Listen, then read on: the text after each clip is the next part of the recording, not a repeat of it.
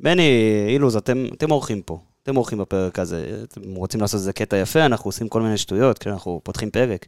אתה מכיר משהו? אני לא מכיר, אני חלש בדברים האלה. מה, מה אתה כן מכיר? פתיח.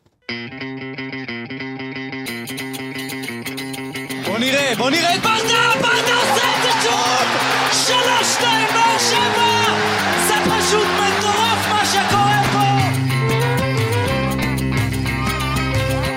שוב באר שבע, בטירוף על השער,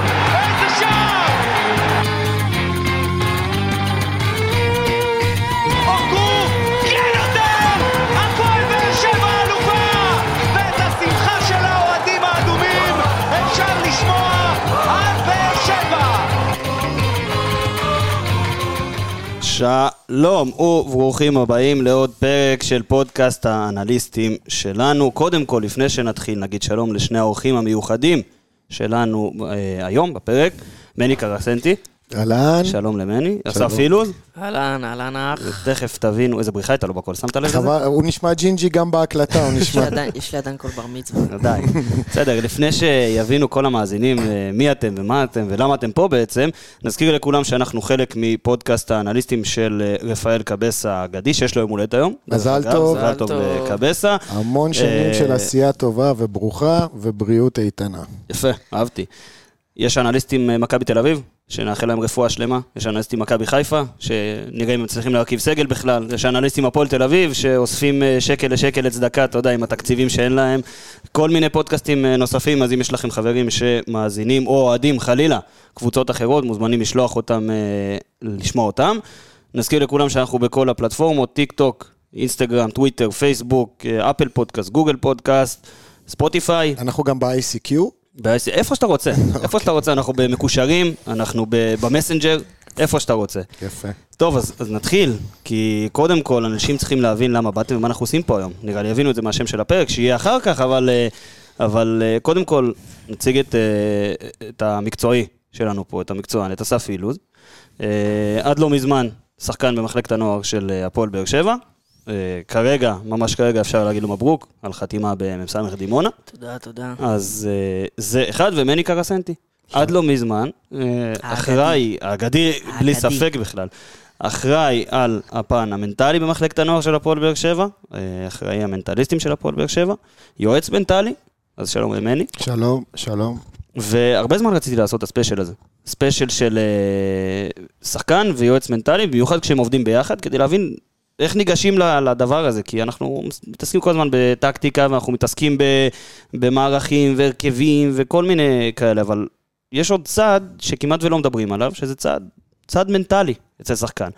ובאמת ננסה להבין איך זה עובד, כמה זה עובד, כמה זה משפיע. הוא צד שקוף כיום במציאות של הכדורגל בארץ, הוא צד מאוד שקוף, הוא מתפתח אמנם, אבל הוא נשאר מאוד בשוליים, אבל הוא הצד אולי המשמעותי ביותר בענף.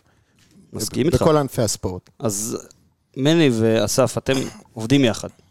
תקופה, תקופה ארוכה, אתם מכירים אה, אחד את השני וזה לא, לא חדש. תספרו לי קצת על, על העבודה ביניכם, על העבודה בין, בין שחקן למנטליסט. אני אתחיל? בבקשה. יאללה. אמ, אני עם מני עובד כבר משהו כמו חמש שנים, מנערים ב', משהו כזה. בשנתיים האחרונות, בוא נגיד, אה, אני עובד איתו על בסיס אה, שבועי, אחת לשבוע, אחת לשבועיים, קבוע. אה, אם זה בעונה, אם זה גם אחרי העונה קצת. השנה היה לנו באמת עבודה מאוד מסיבית, במיוחד שהייתי בעונת בוגרים ראשונה, שסיימתי גיל נוער. יצאתי לשנת בוגרים ראשונה, התחשלתי, נפצעתי. עברתי פציעה, כן, קצת משהו כמו איזה שלושה חודשים אחרי פתיחת העונה. אה, אז, אז היה לנו באמת הרבה עבודה השנה, ואני חושב שבחזרה שלי למגרשים וב... אתה יודע, כל המסביב אה, יש למני חלק מאוד מאוד גדול בזה, והסרתי לו כל כך הרבה תודות שאני כבר לא יכול, כאילו, אתה יודע. איך מכינים שחקן לעונת בוגרים ראשונה? אתה יודע, עבדת איתו בגיל נוער, אבל בוגרים זה אחר. נכנס לך תחום כספי, זה משפיע, נכנס לך חוזים, אתה כבר לא... המקום שלך לא מובטח. אה, המעבר ממחלקת הנוער לעונת בוגרים, ראשונה, אה, מזכירה כמה מעברים מאוד מאוד אה, משמעותיים בחיים שלנו. זה כמו המעבר מבית ספר יסודי לתיכון, כמו מעבר מתיכון לצבא. זה מעבר שאתה הופך להיות מהגדול בקטנים לקטן בגדולים. אתה מגיע אה, לשטח שהוא יחסית חדש, אתה מגיע אליו חסר ניסיון, ואתה לא מבין את העוצמות של הדברים שאתה הולך להיתקל בהם. את עוצמות האתגרים, את עוצמות המשברים, את, את העוצמות הפיזיות, את ההתמודדות הבלתי פוסקת. בכלל, בכל, הפלמ... בכל הפרמטרים, אני חושב. כאילו. מה זאת אומרת? מה, גם מקצועית, גם מנטלית. בהכל, כן, מני נגע בזה. באמת בהכל. בוא נגיד לך, אם סתם דוגמה, במחלקת הנוער מאמן בא ונותן לך חיבוק, אה, נותן לך מילה טובה, אתה יודע, לפני אימון, לפני משחק. בבוגרים, כאילו, אתה יודע, לא אתה. אתה לא טוב, אתה לא, הוא אפילו לא מתייחס אליך, כאילו, עד כדי כך. אז אה, זה משהו שמאוד בולט. זה משהו שהכנת את עצמך לזה לפני שהתחילה העונה הזאת? כן, ברור, אני ציפיתי לזה וידעתי, אבל ובגלל כשפ- שעבד... אבל כשפוגשים את זה מקרוב, כן, כשאתה פוגש את זה, אתה מדמיין את זה לפני, אבל כשאתה מגיע לזה באמת, ברגע האמת, אז אתה מבין כאילו שזה, שזה באמת זה, ואתה צריך לדעת באמת איך להתמודד עם זה, ולדעת אה, איך לנטרל כל מיני דברים, ולהתרכז בעצמך, ואין מה לעשות, אתה יודע. אבל המעבר שלך גם היה שונה, כי אתה יודע, יש, אנחנו רואים רק את הקצה. זה כמו סוג של קרחון כזה. אתה רואה רק את הקצה של השחקנים הכי טובים, אם כבר התקופה הזאת עם היורו צעירות, מונדיאליטו, כל הדבר הזה. אתה רואה את הטופ של הטופ, וגם הם לפעמים לא מצליחים להשתלב בקבוצות אה, יחסית גדולות. ואתה עברת לליגה א'. יש לזה שינוי בתפיסה, כי עד עכשיו, אתה יודע, אתה אומר, בואנה, שיחקתי בטופ של הגיל שלי, שיחקתי בליגת העל לנוער, ועכשיו אני יורד לליגה שלישית, שלישית בהיררכיה שלה, נקרא לזה. כן. אה, תשמע, זה משהו שמאוד... אה, מני יודע את זה, כי אני זוכר שסיימתי את הגיל נוער במחלקת הנוער, אז בדיוק יצאנו לפגרה, ואתה יודע, אתה מתחיל לחפש את עצמך, אה, מתחיל קצת העונה עם הבוגרים של באר שבע, ואז אתה לא יודע, אתה לא יודע איפה אתה נמצא, איפה תהיה שנה הבאה, מתחיל לדבר עם הסוכן, כל מיני אנשים, אתה יודע. ואני זוכר ששנה שעברה, וואי, הייתה לי תקופה בפגרה, באמת, כאילו, תקופה קשה, וניסיתי כל פעם כזה להרים את עצמי, וזה באמת היה מאוד קשה, כי אתה, אתה כזה בבטן, אתה לא יודע איפה אתה תהיה, וזה לא קל ללכת להיבחן בלאומית, זה, אנשים חושבים שזה קל, ו... יש פה, יש פה איזה אלמנט, אלמנט שאולי רוב האנשים בעולם לא אוהבים אותו. זה החוסר ודאות. כן, החוסר ודאות זה איך אני אה, אתחיל את שנה הבאה, איפה אני אתחיל את שנה הבאה, כמה דקות אני אקבל, מי יהיה המאמן, איך יהיו היחסים שלי, איך יקבלו אותי בתור הקטן לתוך קבוצה של אריות שכבר משחקים שמונה, עשר, ש... אה, אה, ואפילו יותר כדורגל. והסיטואציה הזאת היא סיטואציה מאוד מלחיצה. אתה פשוט רואה אתגר, אתה חושב שאתה הולך לעבור אותו, אבל כשאתה מתחיל לקבל את הניסיונות הראשונים בתוך האתגר הזה, אתה מבין שזה חתיכת אתגר. אז לא סתם השוויתי את זה כמו מעבר אה, חד מ- מתיכון לצבא, אה, כמו מיס... זה ממש לעבור לסביבה, למרות שזה אותו דבר, זה כדורגל, אבל זה שונה לגמרי בתכלית. יש דרך לקחת את חוסר הוודאות הזה למקום שהוא טוב? בוודאי. כל דבר בחיים אפשר לקחת למקום טוב. הלחץ יישאר. לחץ תמיד טוב, אני אוהב לחץ. תראה, לחץ הוא טוב בתנאי שאתה יודע לקבל אותו. תרחיב. אני אסביר. הרי אנחנו כבני אדם, אם יש איזשהו רגש שלילי בתוכנו, שאנחנו... שהוא קשה לנו, אנחנו לא מצליחים להכיל את הרגש הזה, אנחנו מתחילים להתנהג שונה כלפי חוץ. המנוסים שבינינו, שעברו כבר כמה, אז הם יודעים להכיל את הרגש, הם יודעים לבוא ועדיין לשדר עסקים כרגיל. אבל לנער, שעד היום היה בתוך חממה, ממש חממה, תשמע, מחלקת נוער זה חממה, ובכלל אם אתה שחקן מוכשר, שחקן אה, נבחרת, אז המאמן עוטף אותך, והמנהל המקצועי מלמעלה נותן לך דחיפה. תמיד יש לך איפה להישען, זה מרופד. כן, תחשוב שאתה, שאתה נמצא במקום שאתה כל כך הרבה שנים בו, ופתאום אתה יוצא למשהו אחר, זה, זה מעבר לא קל, אבל אתה צריך לדעת לעשות אותו. אז בנקודה הזאתי, ברגע שאתה יוצא ואתה מתחיל ממש להתנסות, אז שמה אתה צריך לדעת לקבל את החוסר ודאות, ואתה צריך בראש לדמיין שאתה יוצא להרפתקה. אתה יוצא להרפתקה כיפית, שאתה צובר בה שכר לימוד, שאין אקדמיה בעולם שיכולה לשל... ללמד אותך את הדבר הזה. ואתה מתחיל להבין שאני השנה עושה למידה אולי הכי חשובה בחיים שלי. אני עושה ויתורים על אגו, אני עושה ויתורים על אה, מעמד, אני עושה ויתורים על סוג של פוזה, אני מבין שאני בא מלמטה ואני צריך להתחיל לחרוש את הדשא כדי לבסס לעצמי מעמד. אז האתגר הזה, אם מציגים אותו נכון לעצמנו בתוך הראש, אנחנו בהחלט יכולים לקבל מנועי מוטיבציה מדהימים. זמן הסתגלות לדבר הזה. זה אינדיבידואלי? מאוד. זה, יש, כן. יש אה, מאפיינים שאתה רואה, נגיד, משותפים לשחקנים, שאתה יכול להגיד, בואנה, זה שחקן שייקח לו איקס זמן להתרגל, זה שחקן שייקח לו פחות זמן להתרגל. יש דבר כזה? תראה, בסיטואציה הספציפית הזאת אני בהחלט יכול לראות מי ייקח לו יותר זמן ומי ידע לעשות את המעברים. זה מאוד בגמישות של החשיבה של הבן אדם. כמה הוא גמיש, יודע לשנות, לפנות, אה, לנטר, לקפוץ, לעומת אותו בן אדם שהולך קדימה וקשה לו לראות ימינה-שמאלה. במקרה של. ההלם חמודות המקסים הזה, הוא מאוד גמיש בחשיבה. יש לו חשיבה מאוד גמישה, יודע לעשות התאמות, ולשנת אה, בוגרים ראשונה, היו לו התמודדויות שמעבר לשנת לימודים, אני בא להגיד שנת לימודים, אבל זה זה שנת לימודים, זה זה שנת לימודים. זה באמת שנת לימודים. אז זה הרבה מעבר, הייתה לו פציעה, קרע ברצועה, ברצועה הצולבת תוך כדי. אה, היו המון עוד דברים מסביב, ו- והיכולת של, ה- של הגבר הזה, באתי לקרוא לו ילד, של הגבר הזה, הוא הוכיח השנה שהוא גבר.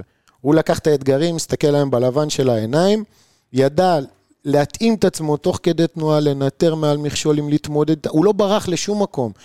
ואם יש איזושהי יכולת עיקרית שהיא חשובה בשנה הראשונה, זה יכולת ההתמודדות עם חוסר ודאות, עם אתגר, עם מעמד שונה, התמודדות, וזה עיקר העבודה שלי בשנה הראשונה. לפציעה שלך אנחנו נגיע, כי זה גם מעניין, איך שחקן מתמודד עם פציעה, בטח בגיל הזה, בטח בסיטואציה הנוכחית הזאת, זה, זה מעניין. אבל בפרק הקודם שלנו, אם אני לא טועה, אה, אירחנו פה אה, מישהו שזכה בליגת חלומות אצלנו, ויצא דיבור ש... על המונדיאליטו, שקוראים להם ילדים. עכשיו, אה, אמרתי, ויש את הקטע הזה גם מצולם ומוקלט, ש... בגיל 19 אני לא אקרא למישהו ילד, עם כל הכבוד. גיל 18, גיל 19, אני החזקתי נשק, הוא התגייס לצבא, ובגלל שהוא משחק כדורגל אני אקרא לו ילד. זה מפריע לך? זה, יש, יש, אה, אני אגיד לך למה שאלתי את זה, כי אם, טרמינולוגיה היא דבר חשוב. ואם עכשיו אני אקרא לו ילד, לאילוז לדוגמה, ואתה תקרא לו ילד, ואז יבוא אותו מאמן, לא משנה איפה הוא משחק, הפועל באר שבע, מ"ס דימונה, או הפועל כפר סבא בלאומית. אני אקרא לו ילד, אתה תקרא לו ילד, יבוא הבעלים שלו, ישמע את השיח הזה, יצטרך להיכנס דקה 60 או לפתוח במשחק קריטי, הוא לא יפתח, למה? כי לך תסמוך על ילד. אני צודק או לא? באירופה בגיל 19 הם כבר שחקני בוגרים, אז אתה מבין? אה, אבל אה, בארץ כן, אני מסכים איתך, יש, אה, יש משהו במה שאתה אומר, אבל אני, אני אקח את זה, אני אחדד לך את השאלה. אם אני עכשיו אמשיך לקרוא לך ילד, זה יפריע, זה יציק, איפה זה ייכנס לך בתודעה שלך כשחקן? בוא נגיד לך משהו, לפני חודש אני הולך לפגישה עם דימונה, אז כזה ישבתי, זה היה בסופיה, באולמות בסופיה. אז כזה ישבתי בחוץ והמשרד היה כזה בפנים. אז הם סיימו פגישה, אה, אז הם סיימו את הפגישה, שמעון, אה, שמעון יצא, ואז הוא, ואז הוא אומר, אה, הוא שואל את אלון ריף, אה, איפה הילד? ואתה יודע, אני לוקח את זה בהכי בכיף, כאילו, הכל בסדר, זה, זה לא משהו ש, שמוריד אותי, שמפריע לי. זה, זה לא כזה משנה לי אם יקראו לי ילד, גבר, אתה יודע, זה לא, זה לא האישו פה, אבל... כן, יש, יש משהו שוב במה שאתה אומר שבארץ זה, זה משהו מאוד בולט, אבל לי אישית, אני אגיד לך, זה, זה לא... אני אענה על זה בצורה קצת יותר רחבה מלמעלה. מאמן היום, הוא צריך להיות בעל אינטליגנציה רגשית ברמה הגבוהה ביותר. הוא צריך כבר צריך להיות לדעת, כמו, כמו אבא שני שלך, כמו אבא, כמו חבר. אני לא הייתי קורא לזה אבא, יותר הייתי קורא לזה אה, סוג של מנטליסט. הוא כן. חייב רקע מאוד נרחב בתחום, היום זה הכרחי, בעיקר בדור שצומח כרגע, שהוא דור מלא מלא אתגרים נפשיים, אה, דימוי עצמי נמוך, הרשתות החברתיות כן, חייב שוחקות לקבל הכל מהר. הכל צריך מהר, להיות הכל... מאוד אנושי, כן, זה חשוב. ובמקרה הזה, מאמן צריך מאוד מאוד לדעת איך להסתכל יותר על עובדות מאשר על קריאות כאלה ואחרות. הוא צריך לבחון את האישיות של השחקן, הוא צריך לדעת עם מי הוא הולך, על מי הוא סומך, הוא צריך, ל... הוא צריך לראות הרבה מעבר למילה. ולכן גם הוא צריך לדעת למי כן לקרוא ילד, וזה יעשה לו לא. טוב, וזה יעשה לו טוב, ולמי לא לקרוא ילד וזה ישפיע עליו לרעה. נכון. אז המאמן, הוא צריך להיות עם אינטליגנציה רגשית מאוד מאוד גבוהה.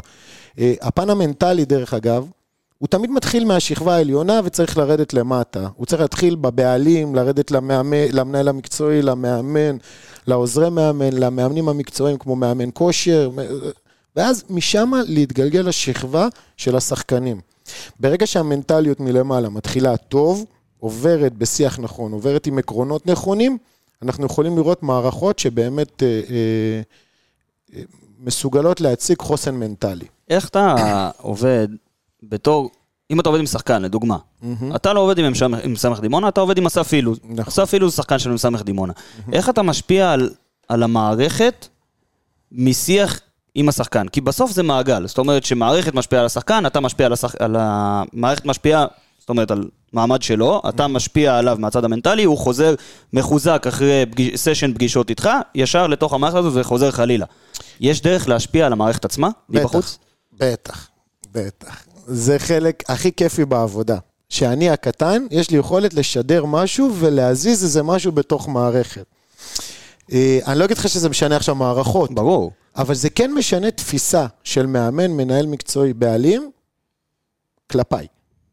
לפחות כלפיי, ואולי הרווחנו עוד מישהו על הדרך. זאת אומרת, אם אני מתנהל בשפה הנכון, הנכונה, ויש לי יכולת לבוא, לנסח את עצמי נכון, אה, אה, להוכיח את עצמי נכון, אה, לבקש את הדברים שאני חושב שמגיעים לי, בצורה נכונה, בצורה מכובדת, אני יכול להגיד לך שזה יכול ליצור מעגלי שיח הרבה יותר עמוקים, זה, זה יכול לתת פתיחות, זה יכול לת... להוציא המון תקיעות של תקשורת שבדרך כלל קיימות במערכות כאלה גדולות. אז זה יכול לשחרר לא מעט סתימות.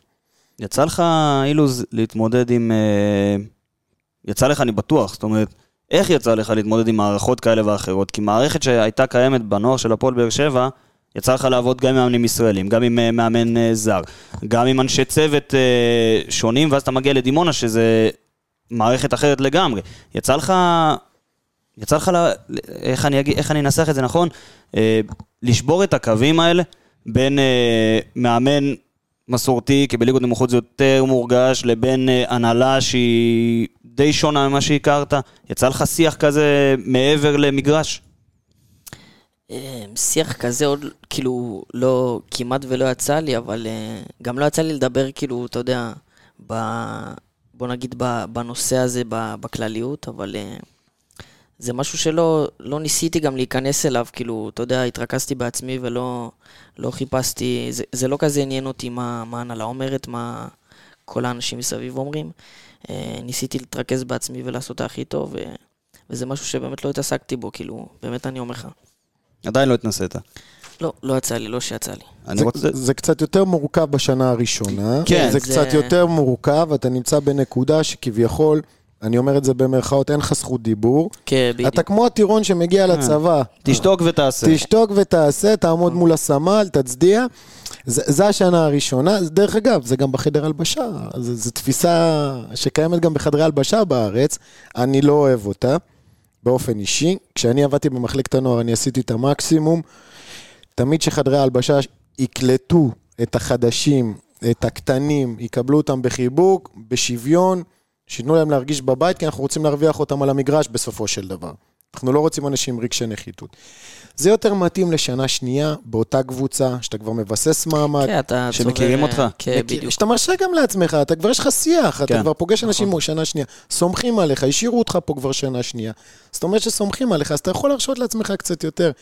אליניב ברדה, בשנתיים, שלוש האחרונות שלו, הוא, המילה שלו, ב- ב- ביחד עם ברק בכר, וזו הייתה מילה חזקה כבר, כל כך... כשחקן. אתה מדבר. אני מדבר כשחקן. כן. כי התחלנו, כמה השפעה יש נכון. לשחקן ברמת המערכת, כן. אז אנחנו, תמיד קלאסי לקחת את אליניב ברדה ולראות מה הוא עשה בתוך מערכות, מכושר המנהיגות שלו.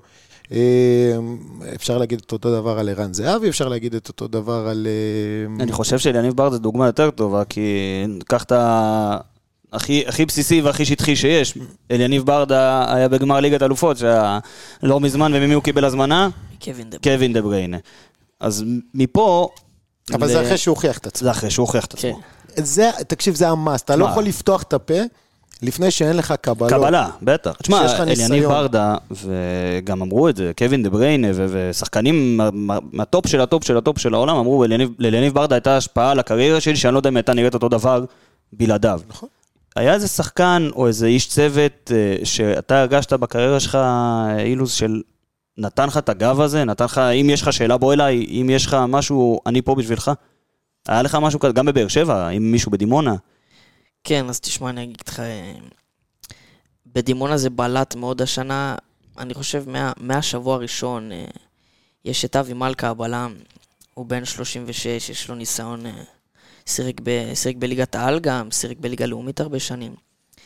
ומהרגע הראשון, אני זוכר בנסיעה הראשונה לאימון, לא יודע, כאילו, היה איזשהו קליק כזה, אתה יודע, כן, אנחנו, חיבור. אנחנו כזה באותו ראש, אבי מלכה, אבל גם הוא מהאישיות, סוג אישיות כזה שהוא מתחבר לכולם. כן. הוא, הוא, הוא כזה טוב לב, והוא כזה חברי. כן, הוא מאוד... אה, בדיוק מה שמני אמר, אבל אני זוכר, כאילו, מהרגע הראשון שפגשתי אותו, זה באמת היה כלי כזה ש... אני אומר לך, עד עכשיו אני, אני באמת, אני מדבר איתו כמו אבא שלי, הוא... הכי כיף להתאמן איתו בעולם, לשחק איתו, הוא, הוא באמת שחקן שדוחף אותך לקצה. עזוב את זה שהוא צועק ואוכל לך את הראש כל האימון. זה גם אבל חשוב. זה, זה, זה, זה משהו כאלה. באמת טוב, אני... השנה הרגשתי שהוא שיפר אותי מאוד. זה כיף לשחק עם מישהו כזה, שאתה משחק קשר באמצע והוא בלם מאחוריך, שהוא רואה הכל והוא מכוון אותך והוא, והוא אומר לך מה לעשות, ואתה מרגיש שבאמת יש לך, יש לך את הגב שם, אה, וזה באמת כיף לשחק ליד, אה, ליד מישהו כזה. בהקשר הזה אני רוצה להגיד לך שאחת המשימות הגדולות שלי זה לגרום לשחקן לפתח ביטחון עצמי בעצמו, בלי תלות בסביבה. נכון. זאת אומרת, זו אחת המשימות אולי הקשות ביותר שאני נאלץ להתמודד איתן בחדר. אמ, וכל הזמן ששחקן בא אליי ואומר לי, תשמע, המאמן לא אמר לי שהייתי טוב, או, או המאמן והמאמן, אני כל הזמן מנסה להכניס את השחקן לסוג של תודעה. תעזוב רגע את המאמן בצד, בוא נדבר עליך. בוא, בוא, בוא ניקח אחריות ביחד, בוא נראה איפה אנחנו יכולים להשתפר, בוא נראה איך אנחנו עוזרים לך לייעץ לעצמך יותר טוב, ומי הם היועצים שלך גם בחיים. זה קריטי גם לבחור יועצים טובים בחיים. כן, אני, אני רוצה לחזור לנושא הזה עוד שנייה. כי אילוז הזכיר את, ה, את הקטע שאתה משחק כקשר באמצע, ומאחוריך יש בלם שמכוון אותך ואומר לך את כל הדברים האלה. אני רוצה לגעת רגע, בכל זאת, האנליסטים, בפן הטקטי, בליגה יותר נמוכה. כי בהפועל באר שבע, זו קבוצה צמרת בליגה הישראלית, וגם במחלקת הנוער, זה, ככה תופסים את זה. אז פן טקטי תופס אה, מקום מאוד מאוד חשוב. ואני לא, אני לא מכיר, ומי שיראה ליגה א', יפתח שידור בטלוויזיה, גם הצורת, דרך, הדרך שבה משדרים את הדבר הזה, גם מוריד מזה. אבל הפן הטקטי... אני, אני דרך אגב ב- רואה בלי ווליום. זה הגיוני לגמרי. אני רואה בלי ווליום. הגיוני לגמרי. אמיתי. גדול. חזק. זה הגיוני לגמרי. שם שידור של בין ספורט באנגלית. אני, לא- אני, אני מסתכל על הסף, שם אוזניות ושומע מוזיקה. זה הגיוני. אתה מבין? ככה אתה גם מתרכז במשחק. אני מתרכז גם בו. כמה זה, לא, הפן זה לא הטקטי שם? שידור, זה סטנדאפ של אחמן. הוא, כל- השידור רק, שמע, הוא גדול. כמה הפן הטקטי שם בליגה א'? כמה אתה מתכונן ליריבה לפני, מנתח את המשחק אחרי, באימון יש לך משהו? אז שמע, אני אגיד לך, אני הייתי רגיל במחלקת נוער, במיוחד בשנים בנוער. היה לנו משהו כמו שלושה, ארבעה אימוני וידאו בשבוע, אם אתה זוכר. אני זוכר, אני העברתי אותם. מעניין מי כן. היה עושה אותם, כן. כן. שלושה, ארבעה אימוני וידאו, אימוני קבוצות, אה, קשרים, בלמים, אה, קו הגנה, קו קישור, קו התקפה. אה, שהגעתי השנה, כן היו לנו אימוני וידאו, זה לא היה על בסיס שבועי כמו, ש... כמו שהייתי רגיל, אה, זה גם לא היה כל משחק, בוא נגיד ככה. בוא נגיד שזה היה, היה לנו קבוע אימוני וידאו לפני משחקים, אה, אתה יודע, ש... על יריבה? משחקים, כן, על יריבה, משחקי צמרת בעיקר. אה, אחרי משחקים, כמעט, אולי פעמיים זה קרה שעשינו וידאו אחרי משחק. אה, בוא, בוא אני ארד איתך למגרש, בפן הטקטי. אה, כן, יש דגשים טקטיים שהמאמן נותן ברביעי-חמישי, הוא מתחיל אותם מרביעי. משחק בשישי. כן, משחק בשישי, משחקים בשישי. איך הוא רוצה ללחוץ, אם הוא רוצה לעמוד זון 1, זון 2, זון 3. אה, אבל כן, יש נגיעות טקטיות, לא אני אגיד לך עכשיו אה, בשמיים, אבל אה, כן יש פן טקטי ש, שמכניסים, זה לא שאתה בא למשחק ואתה לא יודע, ואתה לא יודע מה אתה עושה, אבל כן, יש, נוגעים בזה, וזה משהו ש, שגם אני חושב שמשנה לשנה זה ייכנס יותר בליגה א', כי בוא, שמע, בסופו של דבר זה, זה משהו שכן יכול לעזור לך לעשות את ההכנה למשחק ו... ולהכיר את היריבה, וזה משהו מאוד חשוב. זה עולה בשיחות ביניכם? קודם כל כן. זה מאוד תלוי מאמן דרך אגב. יש מאמנים נכון, שמהדור הצעיר שבאים ורעבים לידע ורעבים ל- לסדר, לארגון, ולוקחים אה, גישות מאירופה ואפילו בליגה א' ומנסים להטמיע אותם. אה, אלה המאמנים, זה הדור הצעיר של המאמנים. יש את הדור הוותיק יותר, שיש לו את התפיסת עולם שלו. וליגה א' היא כזאת מעורבת. דרך אגב, הניסיון שלי בליגה א' היה לפני שמונה שנים. אה, הייתי אה, מנהל קבוצה של ניסו אביטן במכבי באר שבע. אז אני יכול להגיד לך שכבר לפני שמונה שנים, שניסו כמאמן צעיר, אה, היה מקפיד על הנושא הטקטי ברמה הגבוהה ביותר שיש. בגלל זה אני אומר, זה תלוי מאמן. כן, זה באמת מאוד אה, תלוי מאמן, זה משהו ש... יש מאמנים שאיפשהו כבר ותיקים, וכבר לא לומדים עוד, אה, אה, אה, לא, לא הולכים להשתלמויות, לא, הם נשארו עם איזשהו כן, זה גם מידע דרך, מסוים. חשיבה שונה, ההסתכלות כן, של המאמן כן, למשחק, זה... אני, שמע, אני חושב ש... תקן אותי אם אני טועה, אני חושב שחלק מתהליך של התקדמות של שחקן, או, או כל, כל בן אדם בחיים, זה, זה למידה. עכשיו, זה למידה עם מה. שעשית. וכשאין לך את הלמידה הזו אחרי כל משחק, אם היה לך פעם, פעמיים בעונה, אה, למידה אחרי כל משחק, מאוד קשה להשתפר בדבר הזה. ברור, תראה, ברור, חד משמעית. אתה, אתה, אתה בתור שחקן, ובטח כשמשחקים לא מצולמים, אפילו טלוויזיה, ללכת, לשבת, להסתכל עם עצמי, אני, אני אלמד את עצמי, אתה יודע מה? אבל תן לי משהו לראות. ברגע שאין לך את זה, זה, זה עוקר כלי עבודה מאוד משמעותי, ולכן יש פה משמעות לעבודה אישית ברמה הגבוהה ביותר, דווקא בליגות האלה יותר מהכל, איפה שמצולם, יותר קל. יש כן, לך כלים. אתה יכול כן, מחר איפה ללכת לקחת שידור, אתה כן? איפה שיש שידור זה יותר קל, אה, אבל אני חושב שהשנה כל... אולי, אולי אצלנו לא צילמנו כל משחק, אבל אני חושב שכל משחק היה מצולם, או היריבה או אנחנו היינו מצלמים. אבל אם אתה רוצה לבקש מהיריבה, אז אתה לא מקבל את הוידאו, אז אתה יודע, זה... כן, אתה לא תקבל וידאו של יריבה כן, כדי שלא בדיוק. תלמד אותה. ו- בדיוק. אז אתה יודע, אתה, אתה נכנס לאיזושהי... משהו שאתה לא יכול... אבל אה, ב- ב- בשיחות בין המנטליסט לבין השחקן, תראה, להיכנס לפן הטקטי זה נושא מאוד רגיש. יש גבול שאתה אומר לעצמך חד די? משמעית כן, בטח, בטח. אני מראש גם מבהיר שאני לא מאמן כדורגל, אה, אבל התמקצעתי. אה, יש מאמן ששנינו עבדנו איתו, שקוראים לו בורחה הגדול, אה, שאני נהניתי מכל רגע, הוא היה אקדמיה מבחינתי, הוא גם לימד אותי המון המון כדורגל, אז יצא לי להתמקצע בצורה מסוימת, אז כן הרשיתי לעצמי להיכנס עד גבול מסוים באופן פרטני, אם לשחקן היה קונפליקט. לעולם אני לא מציע לדבר על פן טקטי, לעולם אני לא... אם שחקן מציף את הקושי, אני כן רוצה לשמוע, אני כן רוצה לראות אם יש משהו שכן ניתן לשבת, לעבוד עליו נקודתית, אה, ו... ומבחינתי גם, אה, השחקן צריך לדעת אה, שאם הוא מתקשה במשהו טקטי, הוא צריך גם לדעת למי לפנות. הוא מאוד צריך לדעת למי לפנות. לכן מקודם גם אמרתי, אני צריך יועצים, אבל אני צריך לדעת גם מי היועצים שלי. אז בפן הטקטי היו נקודות שהיינו נכנסים. דרך אגב, נכנסים עד גבול מאוד מאוד מסוים, אה, והרבה פעמים גם, אם כבר נכנסנו, היינו מפיקים מזה מטרות להמשך. איך, איך, אתה יודע מה, בוא נמשיך על זה, כי מטרות להמשך זה, זה יעד. אני מחלק, לפחות אה, כשאני רואה כדורגל, מטרות להמשך של מטרות קבוצתיות, מטרות אישיות, ובתוכם, אתה יודע, יכול להיפתח לעץ שלא נגמר. עכשיו, איך אתה, אילוז, כשחקן, אתה בא וקובע לעצמך על איזה מטרה אני עובד עכשיו.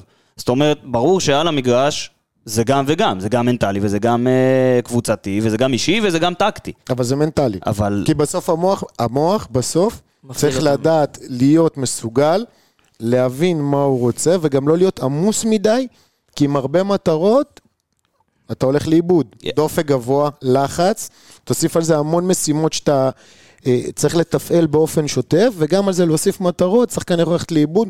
צריך להיות מאוד זהירים בנקודה הזאת. יש לך מספר של אה, מטרות שאתה עודד אותו למגרש? זאת אומרת, אני עכשיו משחק במ"ס דימונה נגד קבוצה גנרית אחרת בליגה א'.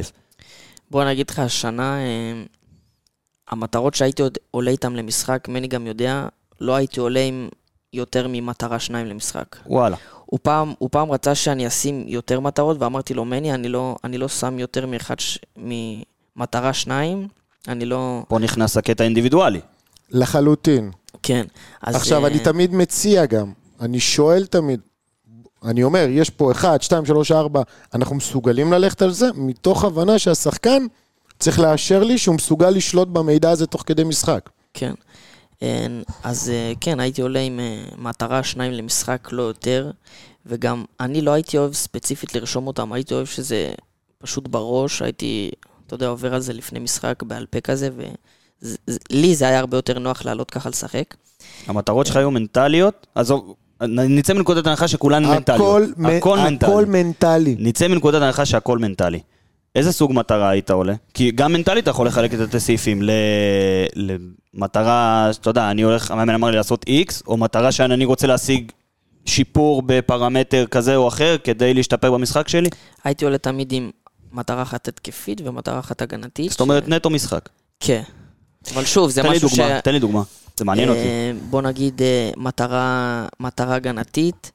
אה, אני זוכר, היו לי איזה כמה קטגוריות, מאבקי קרקע, במשחק הייתי שם מתוך 6-7 מאבקים, 4-5 מוצלחים.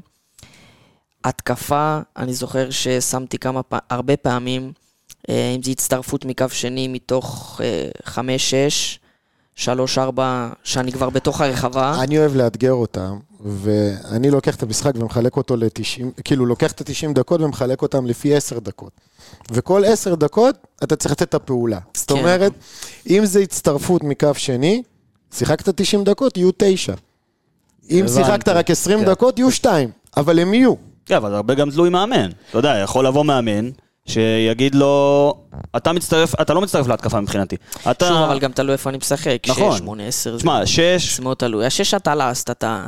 אתה כנראה ותצטרף הכי פחות להתקפה. אתה תצטרף אבל לקו של ה-20. ואם יש לך יכולת בעיטה לא, מדהימה, כמו שיש לאסף אילוז, אתה זוכר את אותו משחק אימון שעשינו?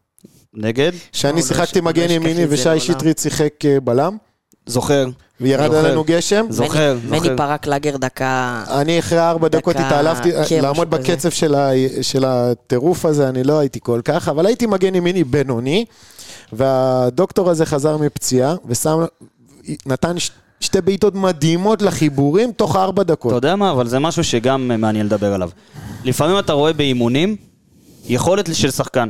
דוגמה, בעיטה מרחוק, בעיטה לתוך חיבור... למזוזה. למזוזה, בעיטה כן, למזוזה. למזוזה. אתה רואה את זה, ואז אתה רואה את זה באימון, אחרי אימון, אחרי אימון, אחרי אימון, ואז מגיע משחק. ואז אתה אומר, איפה זה במשחק? זה. איך, איך, אני, איך אתה מסביר את זה? אה. איך מסבירים את זה? זו שאלה שכולם שואלים. רוצה, אז רוצ, אני רוצה תשובה. רוצה דימוי? כן. טוב. תחשוב שהמוח שלך הוא נקי. בסדר? באת לאימון, באת ל... זה הדבר הכי כיפי בעולם. גם במשחק אתה בא ואתה צריך לבוא וליהנות. עכשיו, עזוב שבאימונים יש אימונים שאתה מגיע לא טוב, כי המאמן צעק עליך אתמול וכי לא שיחקת בשבת, אבל במצב אידיאלי אתה מגיע נקי. אה, נגיד באימון ביום שלישי, אמצע שבוע, אין לך מספיק זמן להתנקות מהמשחק הקודם ולהתכונן כן, למשחק הבא. שני הורים, לא נגיד שמות, יושבים ביציע באופן קבוע. שני הורים, ואתה יודע, אף אחד לא צופה.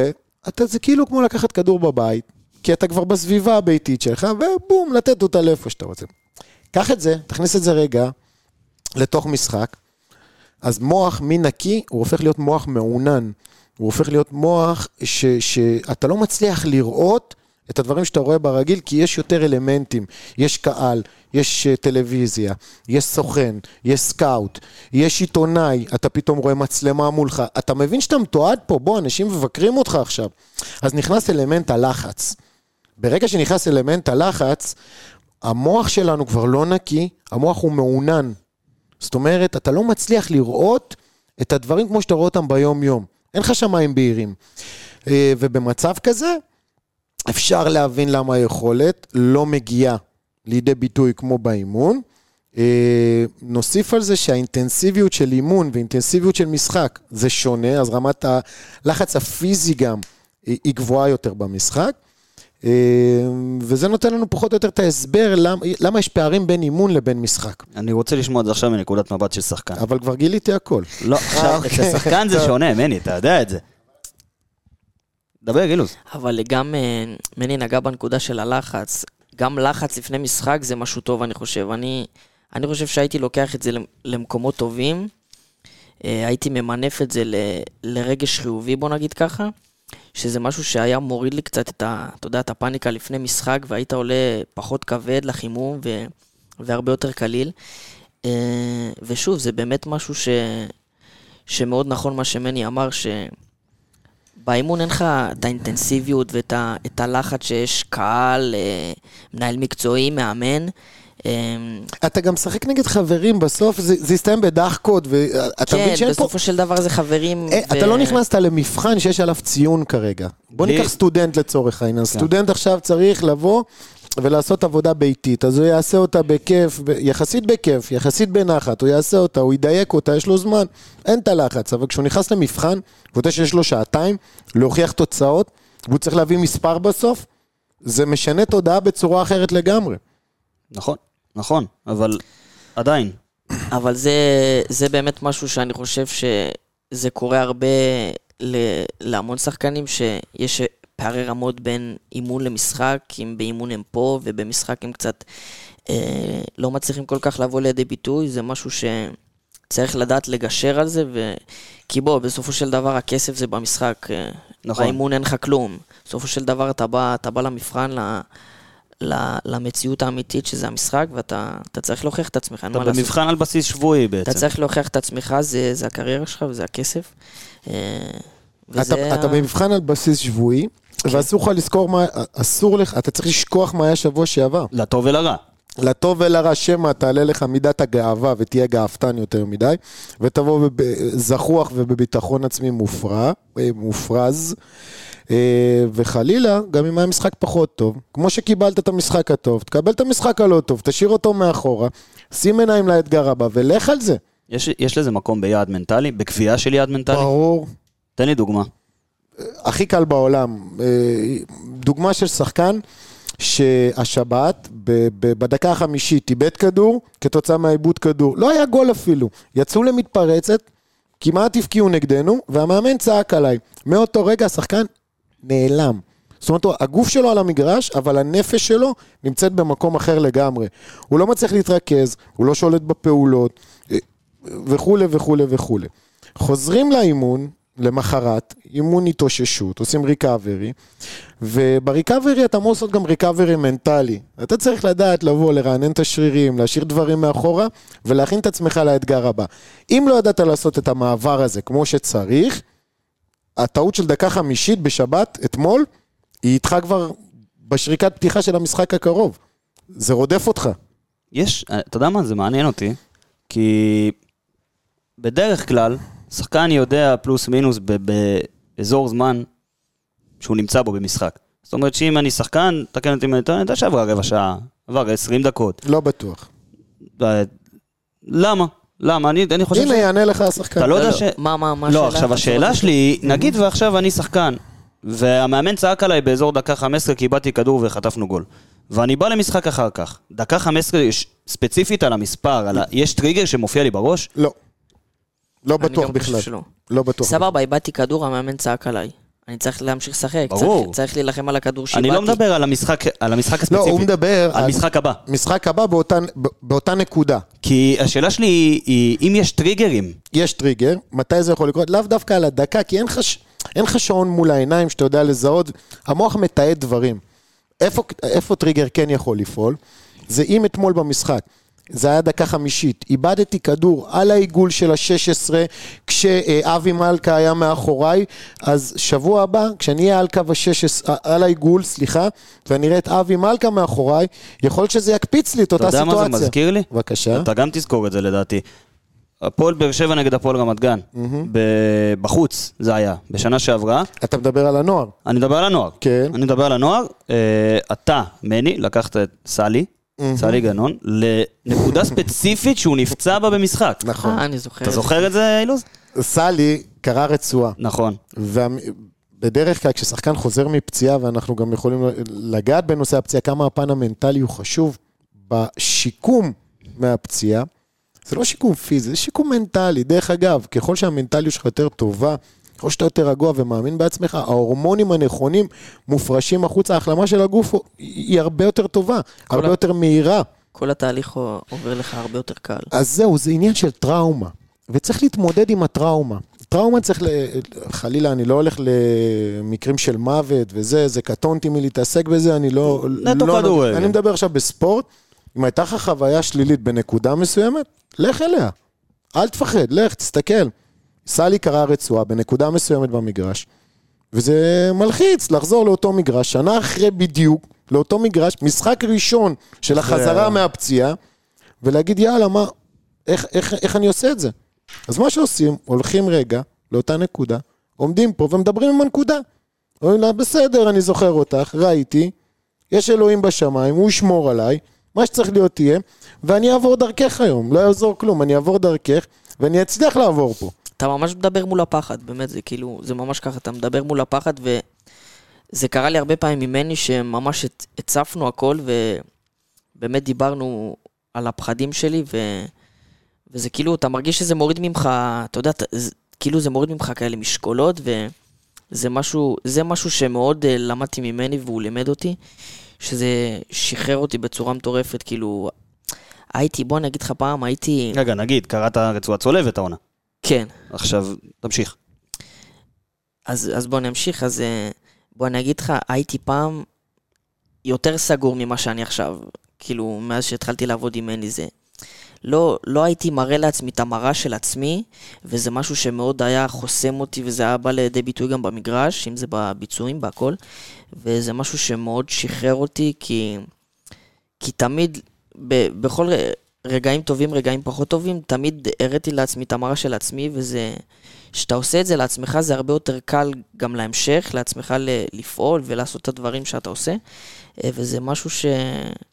שאני חושב שזה הדבר היחידי, כאילו זה הדבר המשמעותי ש... שעזר לי להתפתחות ו... ולבגרות שלי, אם זה במשחק ובהכל. בהקשר הזה, מה הבושה הכי גדולה של שחקן כדורגל? בעיקר בגילאים צעירים, להגיד אני מפחד. נכון. תקשיב, זו בושה שהיא משתקת. אני כל הזמן צריך לשדר תדמית של אחד שהוא cool, שהוא גבר. שהוא גבר, שהוא נופל, אבל הוא הולך עם כאבי, כאב לב הביתה, והוא הולך עם פחד. עכשיו, פחד, יש לו נטייה להצטבר. לא תטפל בו, הוא מצטבר, מצטבר, מצטבר, ואז הוא, דופ... הוא, הוא ממש מרסק את הביטחון אתה העצמי. מתאר פה בעצם, זה בדיוק אותו תהליך של שחקן שישחק עם פציעה, וישחק ולא ידווח עליה, וישחק ולא ידבר, וישחק ויחמיר, והיא תחמיר, והיא תחמיר, והיא תחמיר, עד שבסוף הוא, הוא יקרוס גופנית. עכשיו זה מקרה קצת קיצוני, בוא אני אתן לך דוגמה יותר פשוטה, יותר פשוטה. אני שחקן, ואני עכשיו בשיא הפחד שלי. היו לי כמה משחקים לא טובים, אני מרגיש שהמעמד שלי התערער, ואני לא מדבר את הפחד. הפחד, הוא גורם לנו לחוסר ריכוז, לחוסר הצלחה, לירידה בביטחון העצמי, ובסופו של דבר אני מאבד את האישיות שלי כי הפחד משתלט. אה, ברגע שזה קורה, עלול להיווצר מצב שאני אפצע את עצמי. אני אפצע פיזית גם. לא רק מנטלית תגרום לפציעה פיזית, חד משמעית, אני לא מרוכז, אני לא עושה את הפעולות באחריות, אני לא שם לב לדברים. הרי כמה קרה לנו פעמים בחיים שהיינו בלחץ מוגזם, ואנחנו הולכים ואנחנו מרגישים שקצת האדמה זזה לנו. תוסיף על זה מהירויות שיא, עוצמות פיזיות, דופק של 180 או 170, או כמה מגיע דופק של שחקן. זה הוא יגיד לך. אה, תוסיף לזה את כל האלמנטים האלה. רמת הסיכון לפציעה גודלת פי ארבע. זה ממש כמו שאתה בא לטאקל, 50-50, מי שמפחד ייפצע. למה? ככה זה. למה? כי אתה לא תכניס את הרגל כמו שצריך, זה לא, לא בעיתוי את זה, זה הנכון. באמת ככה. זה אמיתי. ניסו, כש- אני זוכר את אחד המשפטים הראשונים שעליתי לקר דשא לפני שמונה שנים. הוא צעק על מישהו, אומר לו, אם אתה לא תיכנס חזק, אתה תיפצע. אז באתי לניסו בשיא התמימות. כן, אחרי זה נוגד את ההיגיון. אמרתי לו, ניסו, אם הוא ייכנס חזק הוא ייפצע? הוא אומר לי, לא, אם הוא ייכנס חלש הוא ייפצע. אתה נכנס עם הרגל יותר ברכות, אתה יכול- נכנס כן. רך, העיתוי לא טוב, אתה עלול בלי תשומת לב להיכנס לתוך סיטואציה שאתה מניח את הרגל לא נכון, מסובב אותה, אה, אתה עולה לקפיצה, אתה לא מרכך את הקפיצה כמו שצריך, אתה עלול לקרוע רצועה. ראינו מקרים כאלה. אני לא ממציא את זה. נכון. אה, אם כבר, אה, סיבובים של ברכיים. פציעה של- שעברת של רצועה צולבת היא היא אחת, אם לא הכי קשה, אחת משתיים, אם אני מוריד את הגיד אכילס נגיד, שיש לו זמן החלמה יותר ארוך, רצועה צולבת באה אחריו, היא גם יותר שכיחה, יותר נפוצה. אתה מקבל את הדבר הזה, באיזה שלב בעונה קיבלת את הפציעה הזאת? בסוף נובמבר. סוף נובמבר זה אומר טיפה לפני אמצע העונה. מה שנקרא שנה ראשונה, ש- עד שאני מתחיל סוף סוף להיכנס לעניינים, להבין איפה אני נמצא בום הזאת. צולבת. צו- אבל צולבת, לא צולבת. מתיחה, צולבת. לא מתיחה, לא מיניסקוס שזה אחרי פלוס מינוס חודשיים טיפול לא, נכון. לא, הכי- תחשוב- הכי אכזרי שיש. כן. תחשוב, אני אגיד לך איך זה היה. אה, ב- היינו מתאמנים אימון בוקר בשבוע, והאימון בוקר הזה היה בסינתטי. היינו מתאמנים פעם אחת בסינתטי בשבוע. אז אה, התאמנו בסינתטי אותו בוקר. עושים, זה היה פגרה, היה פגרת חורף בדיוק. פגרת מונדיאל. כן, בדיוק. אמ, אז אה, אתה יודע, קצת אה, המאמן כושר עשה ריצות, כאלה אינטרוולים. בלי כדור, בלי כלום, בלי מגע, בלי... אף אחד לא נגע בי. עושים ריצות, אורחים, בא, מגיע לקו השני, שם את רגל שמאל, הפקקים נתקעים לי בדשא, בום, שומע קליק בברך, מסתובב צד שני. סבבה, יצאתי איזה עשר דקות מהאימון, נת... הרגשתי שנתפסת לי הברך וזה, שחררתי אותה, שמתי מים, חזרתי להתאמן. חזרתי להתאמן, יום אחרי קמתי עם בערך כאילו... היא הייתה לי תפוסה איזה שלושה ארבעה ימים, אני זוכר. ארבעה ימים אחרי כבר רצתי. תחשוב שהתאמנתי עם רצועה קרועה עוד חודש וחצי, חודשיים קדימה. רק כשהלכתי לביקורת אצל כל מיני דוקטורים, מומחי ברכיים וזה, הוא אמר לי, אתה יודע שקראת את הרצועה הזאת לפני חודשיים שלוש. איך זה הגיוני? איך זה הגיוני? אמרתי, כאילו, אמרתי לו, כאילו, אה, אתה רציני? כאילו, באמת, עד שעשיתי את ה-MRI לא ידעתי, תחשוב. הברך, הברך נתפסה לי שלושה ארבעה ימים, קצת אה, עבדתי על טווחים, ואז השתחרר לי, כבר רצתי. כבר רצתי, התאמנתי, עם כאילו, הכל. כדור. הכל, רצתי, התאמנתי הכל. שלושה ארבעה ימים. אני לא דוקטור, אבל אני יכול להגיד לך שהבחור הזה ספציפית, אסף, הוא, הוא בחור חרוץ, הוא עובד מאוד מאוד קשה. מעבר ל- לסטנדרט ה- המקובל. אני חושב שתודה לאל, פשוט, הוא היה מספיק חזק פיזית, אה, ודברים אחרים עזרו לו לא תמכו להרגיש... את המקום הפצוע. לדעתי, עוד פעם, אבל לא דוקטור, זה סתם תיאוריה שלי, אני לא יודע. אה, אבל הוא פשוט באמת, הוא היה בנוי, וגם ההחלמה שלו, תודה לאל, הייתה...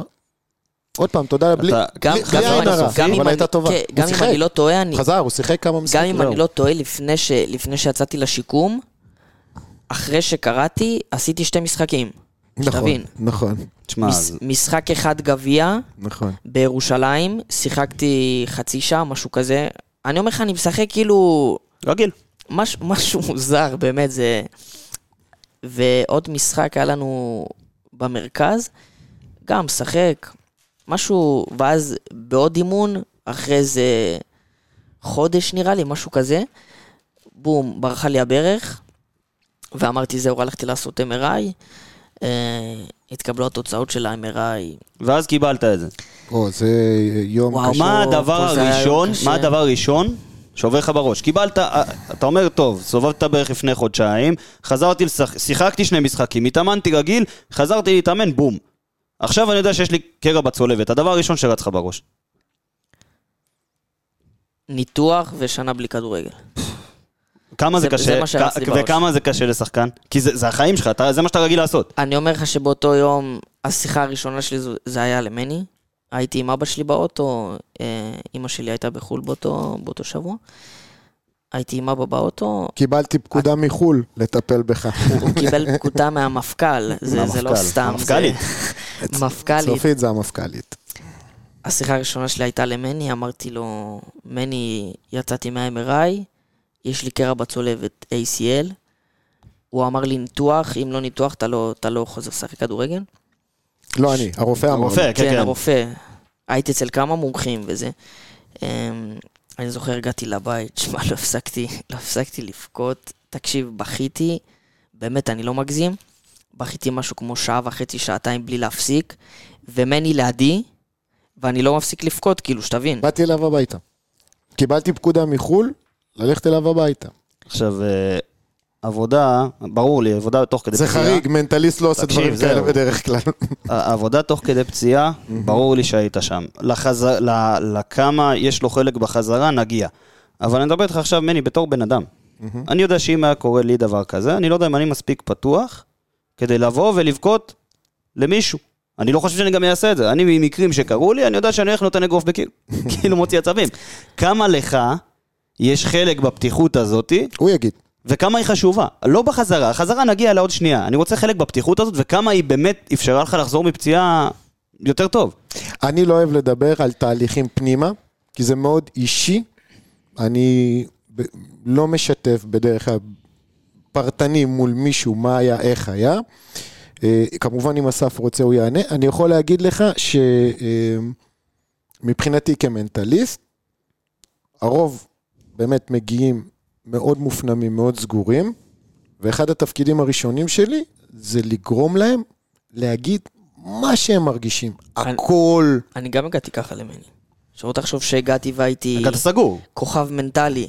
זה לא עכשיו, אני גם הגעתי, אני לא, בוא אני אגיד לך, לא הגעתי מאוד סגור, אני, אתה יודע, אני די פתוח, אבל הגעתי כן סגור למני, ו, ואני חושב שהתהליך איתו מאוד ביגר אותי ומאוד... אה, כמה פעמים בשבוע, שיחות אה, יומיות, תן לי תיאור כזה קצר של התהליך. שמע, הקשר שלי עם מני זה על בסיס יומיומי, אני מדבר איתו כמו חבר. אה, פגישות היו לנו פעם אחת לשבועיים, אחת לשבוע, אבל הקשר שלנו הוא יומיומי, כאילו, גם, גם בפגרה עכשיו, כאילו, אני מדבר איתו יומיומי על הכל. כן, אתה גם יושבים ומקליטים פודקאסט ביחד, כאילו. כן, זה... יותר מדי כבר, זה מוגזם, אנחנו צריכים לקצר את זה, כן. אז אה, כן, באמת הקשר שלנו הוא באמת יומיומי, גם מעבר לכדורגל, בלי קשר לכדורגל, אני מדבר איתו על הכל. אה, תראה, אני, אני, אני אגיד לך משהו. תהליך מנטלי טוב לא יצליח אם לא תבצר כנות ופתיחות, לא בהתחלה. לוקח זמן להגיע, זה, זה דורש אמון, אתה צריך להאמין במי שיושב מולך. גם לי לקח הרבה מאוד זמן להיפתח למני, אם אתה זוכר. ככל שאתה מופנם יותר, זה קשה יותר. תראה, לקח לי זמן להיפתח. עכשיו, ברגע שאתה מגלה את הניצנים האלה של להיות פתוח, לשתף פעולה, לתקשר בצורה חופשית, ואתה מבין שהארבע קירות האלה זה המקום הכי הכי מוגן שיש. אתה יכול להגיד מה שאתה רוצה, שאתה, אתה מותר לך לקלל, מותר לך לדבר על חברה שלך, מותר לך לדבר על מה שאתה רוצה. ככל שתהיה פתוח יותר, התהליך הזה יצליח בוודאות. נכון, מסכים. אני... אני מתחייב על זה, אבל זה תלוי בפתיחות של המתאמן. של השחקן, של לא כל מי המת... שמנחה. כשאני קורא לזה אה, מתאמן, זה כאילו ה- ה- ה- הלקוח לצורך העניין. את האמת שאתה צודק שאתה קורא לזה מתאמן, כי זה נכון זה אימון לכל... מנטלי. זהו, זה נכון לכל סוג ספורט, ואם אני יוצא מספורט, זה נכון לכל סוג... זה גם, זה בכלל. גם נכון לבן אדם מהרחוב נכון. שבא ומאמן את המוח שלו לחשיבה אחרת. נכון. המוח יש לו דפוסים, צריך לאמן אותו לשנות. כמה אתה רואה הצלחה, ואני יודע שבגילאים יותר מוקדמים, אתה היית חלק מהנבחרות האלה של ישראל והכל. כמה אתה רואה הצלחה שלהם, של אותם שחקנים של... אה, שדי שיחקת איתם. נגיד, עם אדמון, אתה שיחקת. כן, זה, הוא אותו שנתון שלך, אם אני לא טועה, נכון? כן, אליי ואני... אני אליי גם, ו- גם יצא לי להכיר, כאילו לעבוד איתו ולהכיר אותו מאוד מקרוב. אז זהו, אז לך יצא לעבוד איתו, אבל אתה שיחקת איתו ביחד ואתה אותו שנתון שלו עכשיו. על אותה משבצת. על אותה משבצת, ואני יכול להגיד שכישרון, מ- משנה לפחות שראיתי אותך מקרוב, כישרון לא חסר, ברוך השם, לא חסר. כמה זה, זה מעקצץ לך, כאילו לא לראות אותו ספציפית, את כל הדור הזה, להגיד בואנה, הייתי יכול להיות חלק משם אם לא 1, 2, 3. שמע, בוא נגיד לך מה, עובר לך בראש, זה כן עובר לך, כי בסופו של דבר אתה כן רוצה, אתה היית שם, אתה, אתה יודע שאתה היית שם ואתה מסוגל להיות שם, ובסופו של דבר, אה, במקרים מסוימים אתה, אתה לא שם, אתה, וזה משהו שבוא אני אגיד לך, זה באמת צובט. אם זה, אם זה לא היה צובט לי, לא הייתי אוהב את המשחק וזה לא היה חשוב לי. נכון. אבל uh, באמת חברים שלי, לא רק, uh, לא רק מדמון, גם תומר, uh, סניור, uh, למקין. Um, אז זה משהו שאני לוקח את זה אליי, שאני מסתכל על זה שאני באמת רוצה לחזור לשם ולהיות שם, אבל uh, מבחינת פרגון אני הכי מפרגן להם בעולם, וזה משהו ש, ששוב, אם זה לא היה צובט לי, זה לא... המשחק והמקצוע לא, היה, לא היו חשובים לי, ו, וכן. כן, זה מזכיר לי בדיוק ש... אני, אני אוהב לראות שחקנים שמתעצבנים כשהם יורדים בחילוף. יש אנשים שלא אוהבים לראות את זה, אבל אני אומר, אם שחקן לא מתעצבן כשמחליפים אותו, כשהוא לא עולה, למה הוא יושב על הספסל? נכון. אה, עזוב, אתה יודע, ככה לסיום. איפה מה, אני... נגמר? אה, תשמע, אנחנו מדברים כבר 55 דקות, אה, מני. באמת? אתה מבין? זה לא. אתה לא מרגיש את זה. אבל שתי שאלות אז לסיום. אחד, אתה כבר לא חלק מהמערכת שנקראת הפועל באר שבע. לחזור אל, אל אותה מערכת, זו מטרה מבחינתך? או שאתה מחפש, אתה אומר, טוב, הפרק שלי שם כרגע נגמר, אתה לא יכול לדעת מה יקרה בעתיד, אבל אולי אני מחפש אתגרים במקומות אחרים. זה מטרה מבחינתך לחזור לשם? ברור, ת, תגיד לי שחקן שלא רוצה לשחק בהפועל באר שבע? צודק. צודק. ברור שזה, שזה איזושהי מטרה בסופו של דבר, לשחק בקבוצה שגדלת ב, במחלקת הנוער כל כך הרבה שנים. זה משהו שאתה הכי רוצה וחולם עליו, איזה, איזה ילד... לא, אה, כי אני, אני כבר יצא לי להתקל בשחקנים שאתה יודע שהיו במחלקת נוער, לא התקדמו לקבוצה הבוגרת, הלכו לנתיב אחר בקריירה ו- ונפגעו מהמועדון. וכשהם נפגעו, הם אמרו, טוב, לשם אני לא חוזר, אני אחזור דווקא למקום אחר ואני אוכיח להם שאני יותר טוב מהם, שאני יכול להצליח יותר. אני דווקא כמנטליסט אומר, נפגעת? מצוין, קודם כל תגיד שנפגעת. זה בסדר גמור. להכיר ת- ב... כן, ואל תעשה איקס. ההפך. בוא ניקח את זה למנוע מוטיבציה, להגיע לשם ולהגיד, וואלה, אני ראוי להיות פה. לא כנקמה, אני, אין לי מנועי מוטיבציה שליליים. ההפך, כי אני ראוי, כי אני מסוגל, כי אני יכול, כי אני ברמה הזאת. אבל בוא תוכיח את זה. אתה יודע מה, זאת שאלה, פעם אליך, איך מגיעים למנוע מוטיבציה? ממקום כזה, בדרך כלל המחשבה הראשונה תהיה מנוע מוטיבציה שלילי. כמה. מנוע מוטיבציה שלישי, שלילי יכול בסוף להוריד ממך? כאילו, זה יכול לתת לך דלק, ל, ל, אני, לפחות תראה, מהזווית שלי. נקמה היא, היא יכולה. להיות, מנ- היא, היא מנוע מוטיבציה, אבל היא, היא, היא מאוד צרה, זאת אומרת והולך שברגע לכיוון אחד, אתה מאבד המון דברים טובים מסביב. ברגע שתשיג אותה, נגיד ותשיג אותה, אז מה הלאה? אז אין לך את המ- מה אין לך? מה שימשיך להניע אותך. כן, וזה גם מגיע ממקום, וכנראה גם דרסת אנשים לאורך הדרך, כי אתה נוקם כרגע, אז יצרת המון אויבים. אני לא אומר נקמה, ההפך, אני ראוי. אני ראוי. אני דווקא רוצה, סתם במרכאות עכשיו, להראות לאליניב ברדה, שאני ראוי להיות חלק מהסגל שלו. אני רוצה לה- לה- להוכיח לעצמי שאני מסוגל לעשות את הקפיצה הזאת. אני מסוגל. אז מבחינתי דווקא אני לוקח את זה למקומות כאלה. איפה אני רואה אותך עוד חמש שנים? בוא נגיד שעוד חמש שנים יש לי בית לשבת להקליט לך פודקאסט ככה באהלן אהלן, או שאתה הלו"ז שלך צפוף מדי? אתה יודע, זה תלוי בך אם תרצה אותי בכלל. אה, הגזמת. זה תלוי במניות שיהיו לך עד אז. נכון. איפה אני רואה אותך עוד חמש שנים? איפה אתה רואה אותי עוד חמש שנים? השאיפה להיות בקבוצת צמרת בליגת העל. כן, עוד חמש שנים נגיד, עכשיו אתה בן 20. ביולי 20. בשיא- ביולי אתה תהיה 20. כרגע בן 19, זאת אומרת שעוד חמש שנים קבוצה צמרת בליגת העל, זה אחלה גיל לצאת לאירופה. חד מ...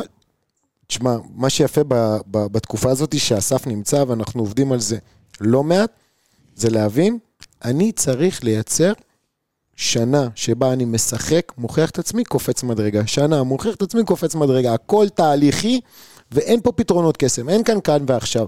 חמש שנים במונחים של כדורגל? זה המון וואי, זמן. וואי, וואי, מה יכול להיות? זה הרבה מאוד זמן. וואי, וואי, וואי. ובכדורגל הוא, אתה יודע, דברים דינמיים, אתה יכול להיות, אה, השנה אני יכול להיות בליגה א', פתאום שנה הבאה, אתה יודע.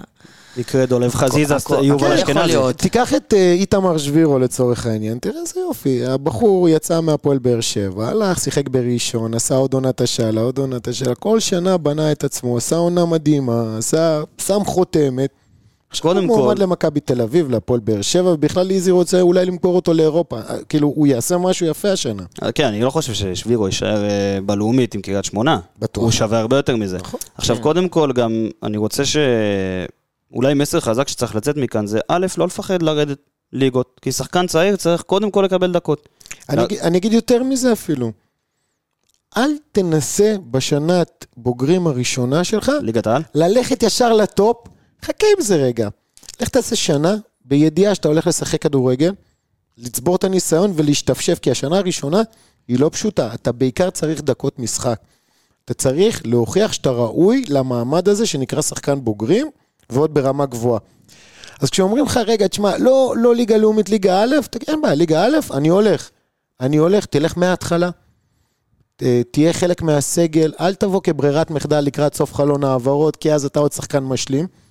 תבוא מההתחלה, תקבל החלטה אמיצה, תגיד, אני נותן שנה, נותן את כל כולי, יש לי פה פלטפורמה טובה, שתהיה לך כימיה טובה עם המאמן, עם הסביבה, אתה יכול לגדול שם.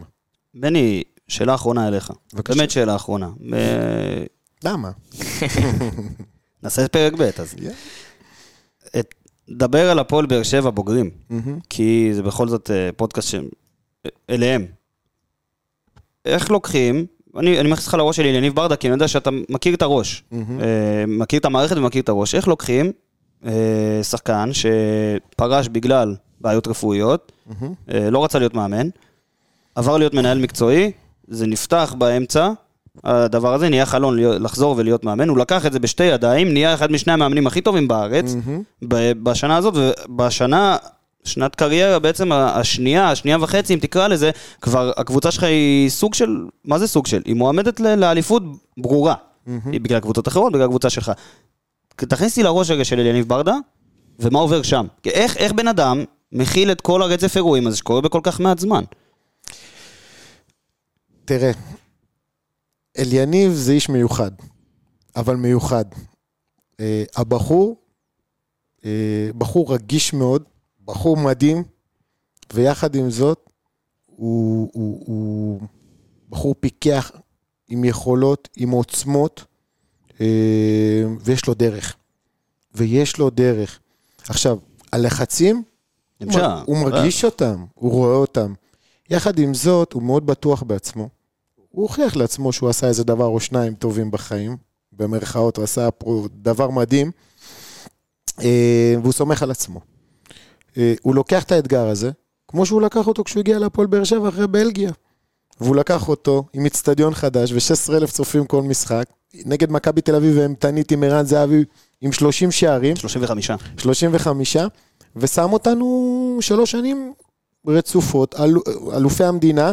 בשנה האחרונה אני חושב הוא כבר לא, הוא לא שיחק בחצי, ה- בחצי השני של העונה. בחצי השני הוא כבר לא שיחק, אבל הוא היה שם, הוא לקח, הוא לקח את הלחץ של העיר, הוא יודע לנהל לחץ.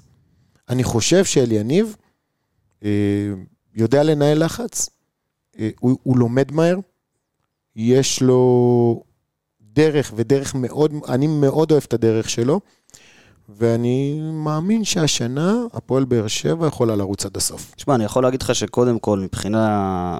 באיך שאני רואה כדורגל, כי אני רואה כדורגל בצורה קצת יותר דפוקה מאנשים אחרים, אני לא רואה אותם רק כשחקנים שרצים, זה משהו שקצת אה, חולה אצלי.